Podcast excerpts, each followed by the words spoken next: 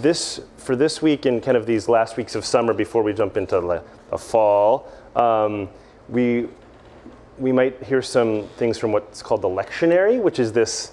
I mentioned this in an email, but like, it's this really convenient thing so that whoever's preaching doesn't have to decide what to preach about. Um, there's they break kind of all of the juiciest morsels of the Bible into sections and spread it out over this three year period. So if you were, were, to go to a church that read from the lectionary for three years, you would kind of cover everything. You would get like all of the sort of, um, uh, you know, great stories from the Older Testament, like the parables, the, you know, sort of Jesus' whole life. You would get it all from all the different angles. Um, and we don't we don't do the lectionary all the time, but often when we're not doing themes like or series, that's a place that we go to. Um, one of the cool things about it is that if you go to a church, maybe in Peoria or in uh, maybe in Tennessee, um, that also uses the lectionary, if, even if you're away from home, you might hear the same part of the Bible, the same scripture as your home church. And like, I sometimes think it's cool to imagine. Even Catholic, like the Protestants kind of cop this from the Catholics, even Catholic churches all over the country, all over the world, might be doing the same part of the Bible too. And it's kind of a kind of a cool thing, like, like now all these people are thinking about it. Um, so even within that, there's this sort of choice, and I chose what I thought was one of the hardest things to preach about. All of the readings were about food in some way. I don't know if that's a coincidence or if they sometimes thematically organize it, but they were also about wisdom. And so some of them were very clear, uh, like um, using food as a metaphor um, for, for things that our soul needs, for wisdom. This one, I look at it and it's like, it sort of makes me uncomfortable. It's, um, it's hard to sort of do the thing where we, uh, oh, this is a this is a symbol. It's like, no, Jesus is saying, like, eat my body, drink my blood, and you'll live forever. And it's like um, kind of uh, uncomfortable and gross. Like I don't want to look at it in some ways. But um, I think it's good to look at gross things, maybe even eat gross things sometimes, things we think are gross. So I'm a very picky eater. Um, and well, I would never have said that. I would have never uh, classified myself as picky until I married um, a beautiful wife named Allison, who uh, has, has said, um, well, so let me back up. The way I think of myself is I'm an adventurous eater, I'm exploratory, I'm always looking for something new, like if there's a vegetable or a dish or a combination of flavors or an ethnic cuisine I haven't tried, I'm like, sign me up, I want to do that. Um, and I uh, like I like things that are really good. I like trying new restaurants and um, I think things that are delicious. Um, and Allison's approach is a little different. It's like sometimes you just need to get food on the table. Sometimes you need to just like have something to eat. Um, and she gets annoyed with me a little bit. I didn't know it was so annoying. I, um, I've never had a nickname in my life before, and I've always felt a little wistful about that. Like, why haven't people given me a nickname? Until Allison, a few months ago, started calling me Delicious. Like, hey, Delicious, what's, what's for dinner? Um, and I was like, well, that's not like a cute, like, hey, sweetie. That's like a little bit of a teasing nickname. Uh, I wasn't teased a lot as a kid either, which, like, so that's a newer thing for me. Um, and I like, I was like, well, it's a new sensation. I like this, but it, ah, it's a little, it's a little too close to true. Uh. MC Neolicious. Um, so, so delicious. So, uh, it's there's truth. It's like I feel like teasing is a good should be a spiritual practice. Like we should get teased by people who love us and who also know exactly what our um, flaws are. That yeah. Just do it. Just yeah. Just let loose. Uh, I want to grow spiritually. Tease me. Um, so, but seriously, I mean, when when it's the right kind of tease, when it picks on something that you know, that's gentle. It's like not trying to, you know, make you feel like piece of crap, but making try to like gently prod you. It can be good. So I um, there's actually some truth like beyond just the dynamics of our relationship. C.S. Lewis in this one of my favorite books. Um, about Christianity, the Screwtape Letters. Has anyone read that? Um, it's like a dialogue between the devil, between Satan and one of his servants, his minions. They're trying to like get this guy to go join, join the ranks of hell. And they um, kind of goes through all the sins, and for the sin of gluttony, which we think of as like overeating, the example they use is uh, an older woman who is um, very delicate in her eating. She's like, oh no no no, that's that's way too much. I just you know like, or, or she has very picky kind of um, discerning taste. That that that it's called delicacy. Like, I only eat delicacies is a form of gluttony. It's a form of um, of, of, like a, an unhealthy uh, attachment of pleasureful uh, sensations only to eating. It's, it's like a glutton stuffs their face with as much as they can. A delicate eater, which um, delicious, Mr. Delicious might fall under that category, is a different kind of glutton, actually. Um, so those are just some background thoughts. Here's Jesus talking about, about food and drink. And he's talking about it in this really intense, in your face way about um, eating his flesh and drinking his blood, and that that's the true food and the true drink. This comes in, interestingly after um, the the scene in John where like he feeds five thousand people with just a few loaves of bread and wine, and it's kind of like, okay, that's cool. Like you you like me, you follow me, you're into this movement because you're you're getting sustained, you're getting materially food, but like the real food is my body and my blood. So what does this mean? So, oh, not, and, and not just when I, when I say real food or true food, it's like it's somehow eating this food gives you eternal life. So it's clearly symbolic. The Bible is full of food symbolism in the Psalms and Proverbs.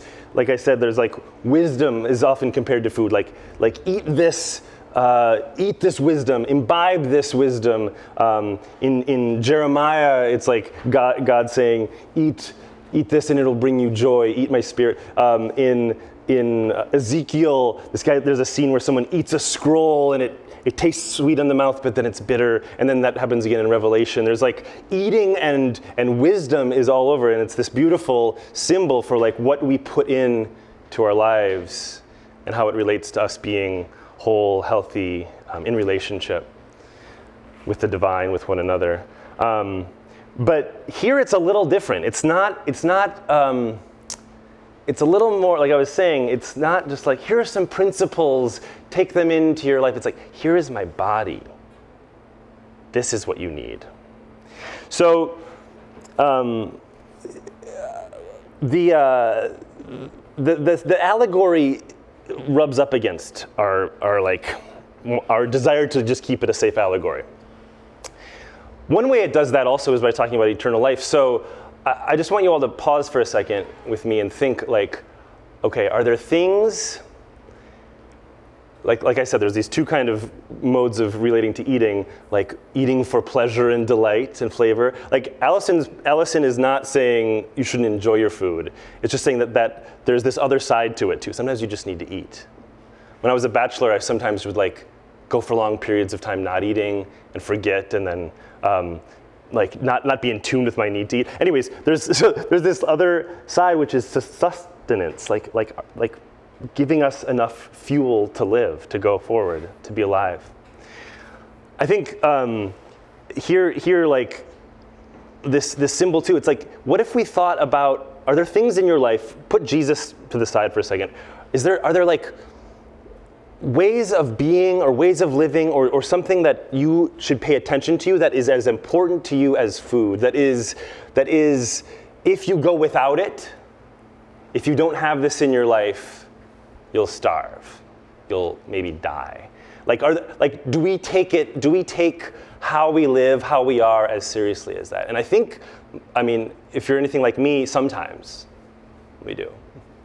But we can go for long stretches where we uh, forget to eat. The other, the other thing, like, this is pointing to is like, we can kind of misread it, I think, as, oh, this is about having a kind of a cool thing, like um, it tastes good. Uh, uh, uh, spirituality or, or religion or faith um, is like um, a new experience, a fun experience, a new restaurant, a new dish. It's something that like that is exciting. It adds some spice and flavor to our life. Um, but so does like a new novel we read, or so does like that movie everyone's talking about. It's like another fun experience that gives some flavor to your life. And well, I think that a life of faith can bring can help us savor life more i think that that's not really what's going on here. I think it's more the like if you don't eat this kind of food you'll die. Like you'll like you can't thrive. Um, so i said before that it's not just this kind of abstract wisdom. Jesus is talking about a particular body in a particular place and uh, it's a human body and it's a human body that, when he says this, we can't help think what happens to that body. When he says, Eat my flesh, drink my blood, we can't help but think of the beaten and battered body, the spilled blood. And I know that's intense, but like that's what he's talking about. Um, and it's in contemplating that particular body and what happened particularly to it why it died, an, an act of, of, of self giving love to others, that points immediately beyond it into all the particular bodies that surround us, that are in this room, that are in our life, our own particular body, um, that, that we would rather not. It's not always a fun, exciting new dish. It's actually the stuff that we don't want to, you know, eat that I was talking about. It's the, it's the um, unpleasant, uh, maybe bitter tasting things we need. But it's, all, it's not just that, it's also the risen body. So, in, in uh, the Christian understanding, um, the, the crucifixion, right, is not just the sight of that bruised, mutilated body, it's also pointing to what is just beyond it the body that is risen, the body that shares a meal, like Jesus appears with uh, his disciples. They don't recognize him, but they break bread together. They like cook some fish on the beach together. It's also pointing to that body, this like glorious, uh, transcendent, hope filled, luminous body. Um, and so it's so when, when Jesus says, eat my blood, eat my body, eat my flesh, drink my blood, it's pointing us to those two, which immediately point beyond into the real bodies in our lives. And telling us how to direct our attention. Um, and, the, and then the crazier claim is that how we direct our attention, if we're directing them to these bruised bodies and these luminous risen bodies, these beautiful moments of just joy and peace that we can find, that's a key to tasting eternity, to eternal life. Um, so I, I, I want to make this, I want to like push this and, and really, uh, even though it's, I do it with some fear and trembling, um, to say that we can taste eternity, that we can taste eternal life, and we can do it in this life. Um, so classically, like theologians in Christianity have debated what does eternity mean? What is eternal life? When Jesus talks about it, when we say God is eternal, what the heck does that mean? And there are actually two kinds of eternity, it turns out. And people go back and forth. One is eternity as timelessness, as outside of time. So it's sort of like this is the eternity that, in that Dostoevsky quote, where he's like, we often think of eternity as this hard to fathom, unfathomable beyond thing. It's, it's a little bit of that. It's a little bit, you know, everything we experience in our life, eternity is not that. All the like, you know, that feeling you have like, oh, this was such a beautiful day and it's gone, it slips into the past. Well, eternity, um, things don't slip into the past. But they don't stick around either, because sticking around is kind of moving through time, right? It's just kind of, yeah, you don't really get it, but it's trust us. Eternity is awesome. God is there, and you'll be there if you believe in that. That's one kind of eternity. The other kind is eternity as, um, well, there's this fancy name, sempiternity, but it means eternity sort of as infinite lastingness, everlastingness. Like, like that moment of, of, of joy you had, it's going to keep happening. Or the moment when after the joy subsided and you faced maybe some boredom or some sadness or just just the struggle to, to keep being a joyful person that's somehow in eternity too so eternity is not outside of time it's time everlasting um, and I think a lot of a lot of theology, like a lot of so people debate this. Like liberal Christians will often say, "Oh, conservative Christians have this totally infantile, this like immature idea of heaven, of like they can't really accept death and mortality, so they have this like magical fairyland where we're on clouds and everything's all good and it lasts forever." Um, true eternity is uh, acknowledging life has an endpoint, but we can maybe experience moments of it here. We can experience, like that William Blake quote, that poem, um, the world in a grain of sand, eternity in an hour. Like, if we're really present and we pay attention when we're with our friends, when we're with our loved ones, when we're looking at that, like a spider web. I thought it was kind of cool. Patrick's video had a spider in it because Dostoevsky was saying, it's like what he's saying, like Imagine a room with some spider webs in it. It's just a gray kind of room. What if that's eternity? A lot of people think that's, that's all we've got. So there's like these moments of sparkling, luminous peace and joy that kind of break into another dimension, the eternal dimension, here in our lives within the temporal. That comes maybe through contemplating death, like through eating the food of Jesus' broken body, but it also has this resurrected, luminous, like I'm reaching up to the eternal dimension quality. I think that's part of the story, but just like there's two ways to eat food, there's these two kinds of flesh, I think somehow both ideas of eternity are what we are meant to kind of want to taste. We're meant to like become hungrier and thirstier for. Because that eternal dimension in life is actually um, what happens when we're really present with one another when we think of these moments as somehow um, breaking through time into another dimension that is, uh, that is, even when it passes, it's not sad because it's, it's there for eternity.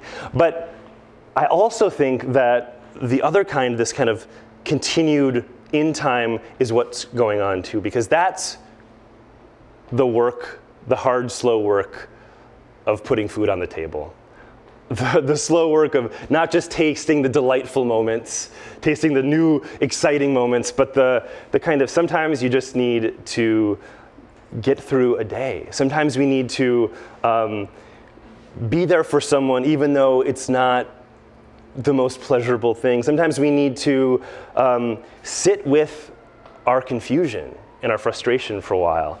And the better we get at that, sitting through the mundane moments or the even painful moments, the more we grow, the more we're capable of the beautiful, shattering, delightful moments.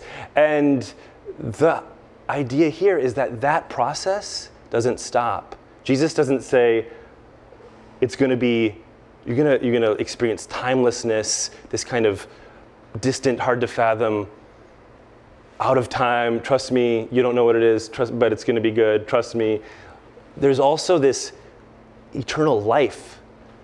Life means to grow and change. That, that process of growing and changing, of experiencing beautiful moments and then going through hardship, that may continue as well. Um, a, friend of, a friend of mine said to me once, he, um, he suffered a pretty hard loss in his life. And he thought about it, you know, you know people saying, um, uh, and, and, Tim actually talked about this a little bit last week too, like how it's not always reassuring when someone's like, oh, they're in heaven, it's okay, like just feel good about it, or like everything is okay in heaven. My friend said when he thought back on the moments with this person, some of the best moments were the struggles. And he's like, I don't want to go to a place where there's no struggle. And like heaven as just this kind of floaty thing. And it's like, what if, what if our idea of heaven or the eternal includes that? It's, it's life stretched, it's life to the infinite power, um, but it's growing and it's getting better at experiencing those blissful moments of peace where we don't yearn, where what we're tasting, what we're eating, and what we're tasting is exactly what we want to taste. Amen.